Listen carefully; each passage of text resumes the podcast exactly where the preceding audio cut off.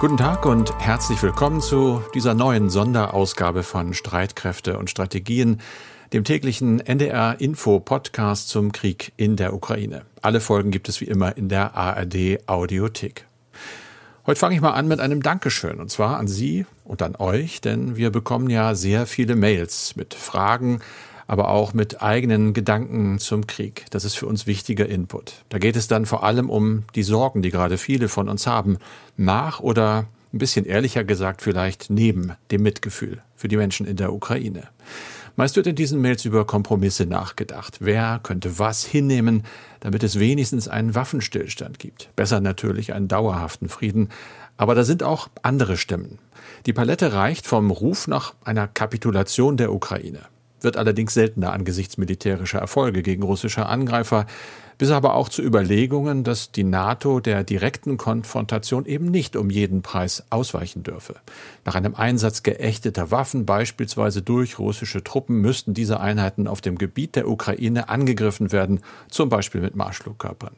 Weil Putin eben sonst eine rote Linie nach der anderen überschreiten würde.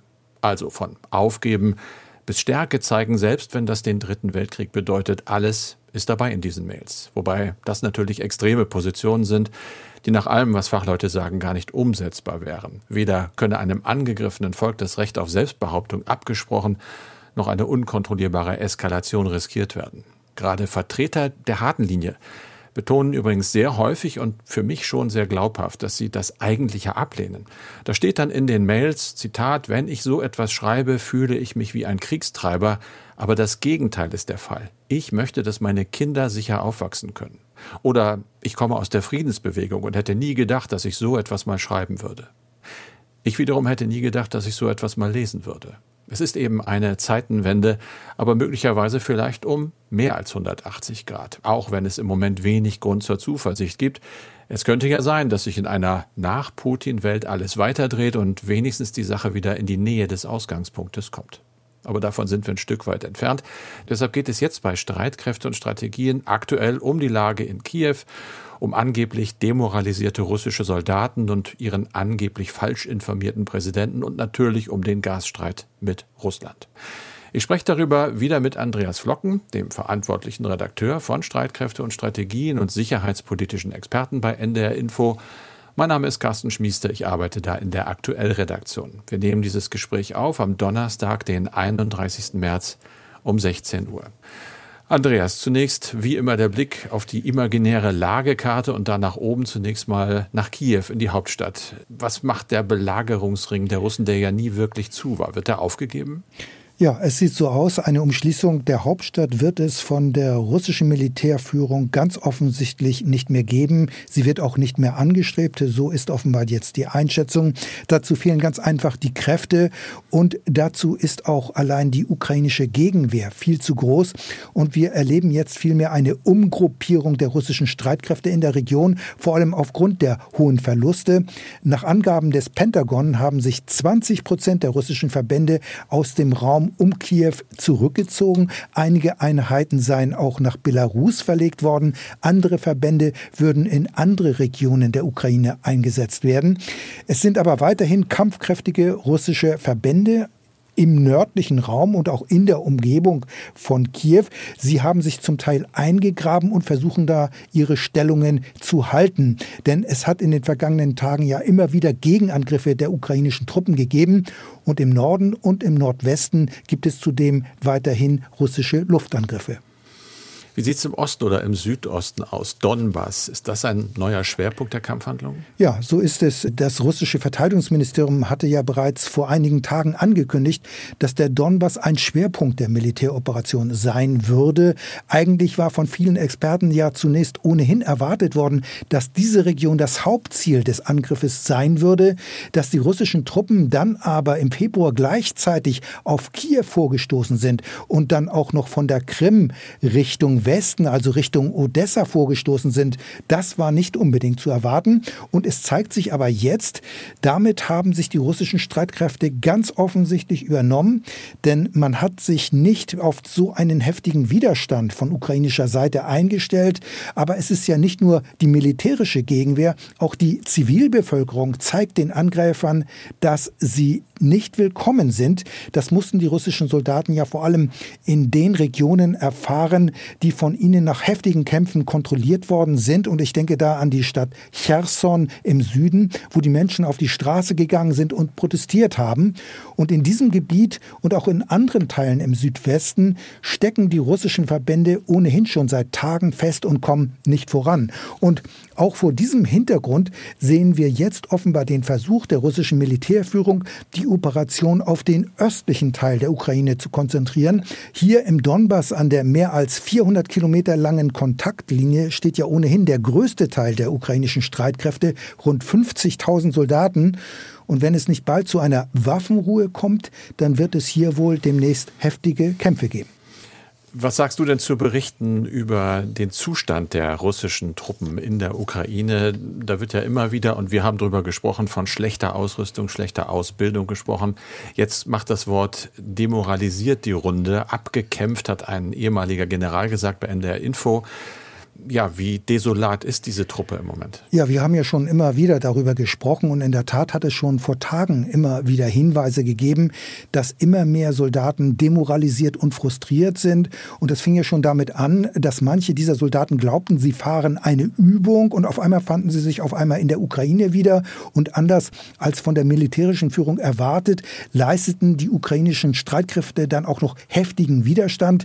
Darauf war auch der ganze Nachschub nicht vorbereitet vorbereitet, man war darauf nicht eingestellt. Es gab zu wenig Munition, Betriebsstoff und Verpflegung. Das hat natürlich alles Auswirkungen auf die Stimmung und auf die Kampfmoral. Zudem ist es natürlich auch demoralisierend, wenn Soldaten miterleben müssen, wie Kameraden sterben oder verwundet werden. Und der britische Geheimdienst hat jetzt noch einmal auf diese desolate Situation hingewiesen. Die Moral der russischen Streitkräfte, die sei am Boden. Das ist aber auch kein Wunder, muss man sagen, bei mehreren tausend toten Soldaten. So sind ja die Schätzungen. Und der britische Geheimdienst geht davon aus, dass sich die Soldaten nicht mehr mit den Zielen der Führung identifizieren.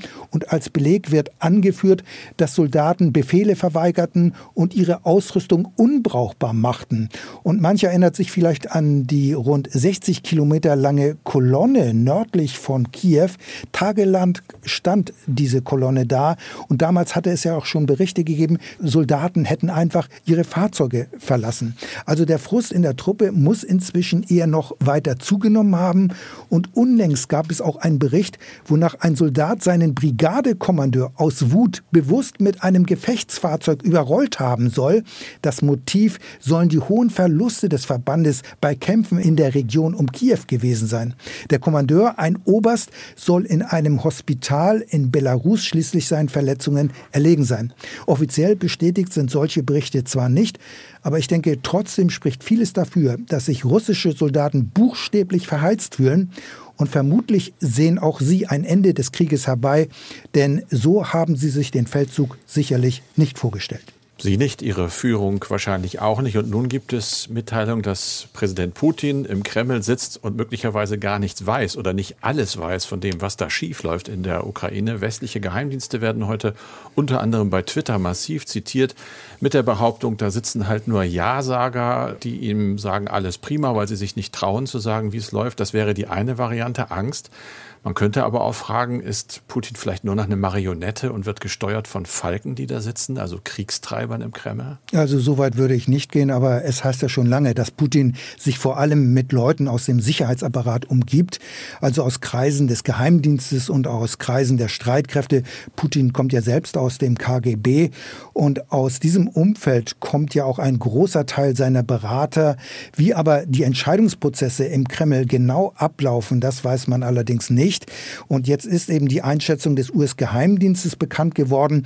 Und danach gibt es Hinweise dass Putin kein realistisches Bild über die Lage in der Ukraine bekommen haben soll. Ihm würden vor allem Erfolge mitgeteilt. Also er werde über den Verlauf des Krieges falsch informiert. Rückschläge und negative Entwicklungen würden ihn gar nicht erreichen, weil die Mitarbeiter Angst vor der Reaktion des Präsidenten hätten. Also zugleich heißt es dann aber auch, es gebe Spannungen zwischen Putin und dem Verteidigungsministerium. Verteidigungsminister Shoigu gilt ja als ein sehr enger Putin-Vertrauter. Beide machen auch privat gemeinsam Urlaub. Also was an dieser Entfremdung wirklich dran ist, das lässt sich natürlich nur schwer sagen. Richtig ist aber, dass Shoigu und auch Generalstabschef Gerasimov rund zwei Wochen abgetaucht waren. Sie waren nicht in der Öffentlichkeit präsent. Und es kann schon sein, dass Putin quasi in seiner eigenen Blase lebt. Allerdings würde ich schon sagen, er ist nicht ganz isoliert, denn er telefoniert ja auch regelmäßig mit anderen Staats- und Regierungschefs, vor allem mit dem französischen Staatspräsidenten Macron, aber auch mit Bundeskanzler Scholz. Und es heißt zudem, er schaue regelmäßig deutsches Fernsehen. Putin spricht ja sehr gut Deutsch. Er war ja jahrelang KGB-Mann in Dresden. Außerdem gibt es Berichte, dass mehrere hochrangige Geheimdienstleute unter Hausarrest gestellt worden seien, offenbar weil sie die Lage in der Ukraine vor dem Truppeneinmarsch total falsch eingeschätzt haben, gerade was den Widerstand angeht. Also so ganz ahnungslos wird Putin mit Sicherheit nicht sein. Er wird schon wissen, dass der Feldzug in der Ukraine nicht so läuft, wie man sich das im Kreml eigentlich vorgestellt hat. Weiß er denn auch, und natürlich weiß er das, wie die Verhandlungen laufen. Im Moment stehen sie ja, es wird nicht miteinander gesprochen, aber das soll sich schnell wieder ändern. Ja, also das werden wir sehen. Die Verhandlungen sollen in der Tat am Freitag dann weitergehen, diesmal dann online im Videoformat. Beim Treffen am Dienstag in Istanbul hat es zwar Fortschritte gegeben, aber von einem Durchbruch kann man weiterhin nicht sprechen. Also ich rechne nicht mit einer entscheidenden Annäherung. Die ukrainische Delegation hatte ja auch Vorschläge gemacht am Dienstag Freitag, die an den Kreml übermittelt werden sollten. Vielleicht gibt es ja am Freitag jetzt schon eine Rückmeldung, aber das werden wir sehen. Carsten. Aber noch ein anderes Thema, das ist ja der Gasstreit zwischen den westlichen Abnehmern und Russland. Russland hat ja angekündigt, dass die Lieferungen künftig in Rubel bezahlt werden müssen, statt wie bisher in Dollar oder in Euro. Es gab dann Berichte, Putin habe offenbar einen Rückzieher gemacht. Zu hören war dann aber, Putin wolle sich unter anderem zunächst einmal mit seiner Zentralbankchefin treffen und mit ihr darüber sprechen. Danach würde es dann Klarheit geben geben. Haben wir jetzt Klarheit? Gibt es bereits Ergebnisse oder wie ist der Stand? Ja, es gibt Ergebnisse, aber wir haben keine Klarheit. Das ist mal wieder so eine typische Geschichte. Das, was äh, aus dem Kreml zu hören ist, sagt nicht eindeutig Ja oder Nein. Es gibt ein Dekret, das Präsident Putin unterzeichnet hat und das ganz klar sagt, vom Freitag an müssen ausländische Käufer für russisches Gas diese Lieferungen in Rubel bezahlen. Wenn das nicht passiere, würden Verträge gestoppt. Das ist die eine Aussage. Dann gibt es aber auch erweiterte Meldungen, die uns erreicht haben, dass nämlich äh, westliche Staaten Konten bei der Gazprom Bank eröffnen sollen. Gazprom ist halt der große Energiekonzern in Russland, um weiter russisches Gas zu bekommen. Wenn das nicht passiere würden, das heißt es dann wiederum doch Lieferungen in unfreundliche Länder eingestellt. Es lässt sich aber nicht ganz klar sagen, konkret in unserem Fall wird Deutschland jetzt der Gashahn zugedreht oder nicht. Das kann immer noch sein.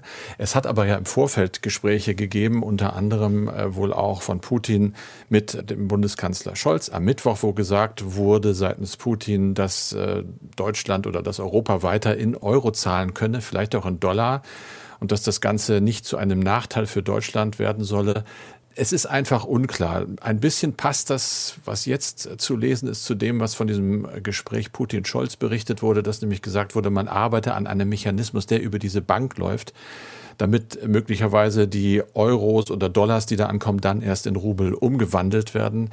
Das Ganze ist für Nicht-Experten wirklich kaum nachzuvollziehen. Es ist auch ein sehr dynamischer äh, Prozess. Fest steht aber, unser Wirtschaftsminister Habeck hat in einer ersten Reaktion ganz klar gesagt, wir lassen uns nicht erpressen.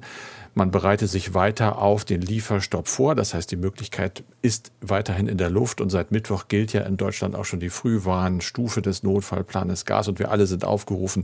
Dabei bleibt es wahrscheinlich sowieso, Gas zu sparen, also die Heizung ein bisschen runterzudrehen. Wenn man jetzt ein bisschen in die sozialen Medien guckt, Da kriegt man allerdings auch Stimmen zu hören, die ein bisschen frustriert sind und sagen, jetzt hat Deutschland wieder Putin das Heft des Handels überlassen, einfach weil er uns im Moment ja praktisch vorführt. Die Frage ist, ob sich das unsere Regierung gefallen lässt. Es wird auch weiter diskutiert, was ist denn, wenn da versucht wird, Deutschland zu einer Ausnahme zu machen und wir möglicherweise dann ja aus Solidarität mit anderen Ländern, die dieses Privileg vielleicht nicht genießen, trotzdem sagen, wir wollen das so nicht. Andreas, das ist nach wie vor ein schwieriges Thema. Ein anderes schwieriges Thema bleibt äh, das Thema Waffenlieferungen, Rüstungslieferungen durch die Bundesregierung zum Beispiel. Auch da gibt es Neuigkeiten. Ja, es sind offenbar weitere Waffenlieferungen an die Ukraine geplant, allerdings nicht aus Beständen der Bundeswehr. Der Süddeutschen Zeitung liegt eine Liste mit Rüstungsgütern vor. Es handelt sich um rund 200 Gegenstände, die relativ zügig und ohne großen Vorlauf von der Industrie geliefert werden könnten. Die Produkte sollen einen Wert von etwa 300 Millionen Euro haben. Auf dieser Liste stehen unter anderem 2600 Panzerfäuste, aber auch kleinere Aufklärungsdrohnen. Weiter genannt werden Mörser, 3000 Nachtsichtgeräte sowie mehrere tausend 1000 Schutzwesten und Helme, außerdem Systeme zur Luftraumüberwachung sowie geschützte und ungeschützte Fahrzeuge. Voraussetzung ist allerdings, dass diese Lieferungen auch vom Bundessicherheitsrat genehmigt werden. Die Bundesregierung hatte ja kürzlich angekündigt, dass man sich bei der Industrie um Rüstungsgüter für die Ukraine bemühen wolle, denn die Bundeswehr ist ja nach Aussage der Verteidigungsministerin nicht mehr in der Lage, Waffen aus ihren Beständen zu liefern. Und das Ministerium ist zögerlich bei Waffenlieferungen. Das sagen zumindest die Kollegen bei der Zeitung Die Welt. Ja, nach diesem Artikel der Welt verschleppt das Verteidigungsministerium Waffenlieferungen an die Ukraine. Der Tageszeitung liegt eine Liste des Rüstungskonzerns Rheinmetall vor. Darauf sind Waffen und Munition im Wert von mehr als einer halben Milliarde Euro aufgeführt. Und die dort genannten Gegenstände könnte das Unternehmen kurzfristig oder in wenigen Monaten liefern, und zwar an die Bundeswehr, wenn die Bundeswehr baugleiche Waffen an die Ukraine weiterreichen würde. Also eventuelle Lücken hätten praktisch sofort geschlossen werden können. Diese Liste des Rüstungskonzerns ging am 28. Februar an das Verteidigungsministerium, also ein Tag nachdem Bundeskanzler Scholz im Bundestag eine Zeitenwende verkündet hatte. Da hat es ja auch einen Kurswechsel bei den Waffenlieferungen gegeben und nach Angaben der Welt hat das Verteidigungsministerium knapp vier Wochen lang auf das Rheinmetall-Angebot nicht reagiert. Und eine Stellungnahme zu diesem Sachverhalt lehnte die Bundeswehr ab mit Verweis auf die Geheimhaltung. Also diese Erfahrung haben wir ja auch gemacht. Wir hatten ja mal nach offenbar beschafften mehr als 4000 Stinger Flugabwehrraketen gefragt und bis heute keine Antwort bekommen. Also die Öffentlichkeit wird von der Bundeswehr weiterhin im Unklaren gelassen, in welchem Umfang Waffenlieferungen erfolgen. Dadurch könnten die Transportwege bekannt werden, so hatte es ja die Verteidigungsministerin gesagt. Andere NATO-Staaten sind da aber viel offener und transparenter.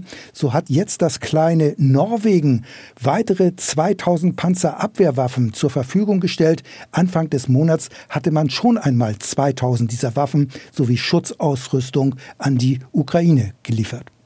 Carsten, aber zum Schluss noch eine grundsätzliche Frage. Die ehemalige Sowjetunion ist ja auch deshalb untergegangen, weil sie sich kaputt gerüstet hat, also wirtschaftlich komplett übernommen hat. Jetzt führt Putin einen Krieg, der teuer ist und vom Westen mit harten Sanktionen beantwortet wird. Und es gibt mehr und mehr Stimmen, die diese Kombination für Putins Russland als ebenso verhängnisvoll beurteilen. Wiederholt sich hier möglicherweise die Geschichte? Ja, die Chance besteht. Wenn man mal ein bisschen liest, was darüber geschrieben wird, und es wird viel darüber geschrieben, zum Beispiel vom Militärökonomen Markus Matthias Kolb, dann droht tatsächlich Russland ein ähnliches wirtschaftliches Schicksal wie der ehemaligen Sowjetunion, man muss sagen. Dabei geht es gar nicht primär um den militärisch-industriellen Komplex. Der finanziere sich in Russland zunächst mal autark, aber der kann natürlich auch nicht isoliert betrachtet werden von der Gesamtwirtschaft. Die Sanktionen, die sind halt äh, wichtig in dem Zusammenhang, die ja auf die Banken und die allgemeine Volks Volkswirtschaft zählen und die könnten eben dazu führen, dass Russland wahnsinnig wirtschaftlich auch geschwächt wird. Das deckt sich mit einer Analyse, die ich bei Kollegen des amerikanischen Senders CNBC gelesen habe. Auch die sagen sogar die Prognose, dass das, was da im Moment passiert und die globalen Reaktionen, also konkret die Sanktionen, die russische Wirtschaft um mindestens 30 Jahre zurückwerfen könnten. Also nahe an die Zeiten der alten Sowjetunion heran. Der Lebensstandard der Menschen im Land könnte mindestens für die nächsten fünf Jahre signifikant sinken. Alles vor allem, weil die Sanktionen eben greifen und wehtun. Und das ist dann möglicherweise auch ein Grund, weshalb Putin am Ende nicht wirklich darauf verzichten kann, die Einnahmen aus den Energieexporten einfach mal abzuschreiben. Das würde diesen Prozess natürlich deutlich beschleunigen, dramatischer machen. Also die Aussichten sind nicht gut und viele Ökonomen sagen, ja, er hat sich nicht nur militärisch verhoben, sondern eben auch wirtschaftlich. Damit sind wir fast wieder am Ende dieses Podcasts und es kommen E-Mails. Lars Jene hat zum Beispiel geschrieben, die Opferzahlen, die das, ich füge hinzu, ukrainische Verteidigungsministerium regelmäßig meldet, sind extrem hoch für Russland. Auch die Zahlen, die die Amerikaner nennen. Wie kann man das denn verheimlichen? Sie haben von dem Denkmal in Ihrem Wohnort berichtet. Das war bei mir die Kirche in Buxtehude mit dem Erste Weltkrieg-Denkmal. An jedem Soldaten hängen doch mindestens fünf bis sieben Familienmitglieder. Ich verstehe die Taktik des Kremls nicht. Tote Menschen kann man nicht leugnen. Ja, offiziell muss man sagen, da hat er mit Sicherheit recht, denn offiziell hat das russische Verteidigungsministerium die Zahl der getöteten Soldaten zuletzt mit etwas mehr als 1300 angegeben, aber diese Zahl wird vermutlich erheblich höher sein. Nach NATO-Angaben sind ja mittlerweile 15.000 russische Soldaten getötet worden, also bis zu 15.000 muss man dazu sagen. Und ich sehe das genauso wie Lars Jene, also weil viele Familien dadurch betroffen sind, werden diese immensen Zahlen natürlich ihre ihre Runde in der Gesellschaft machen.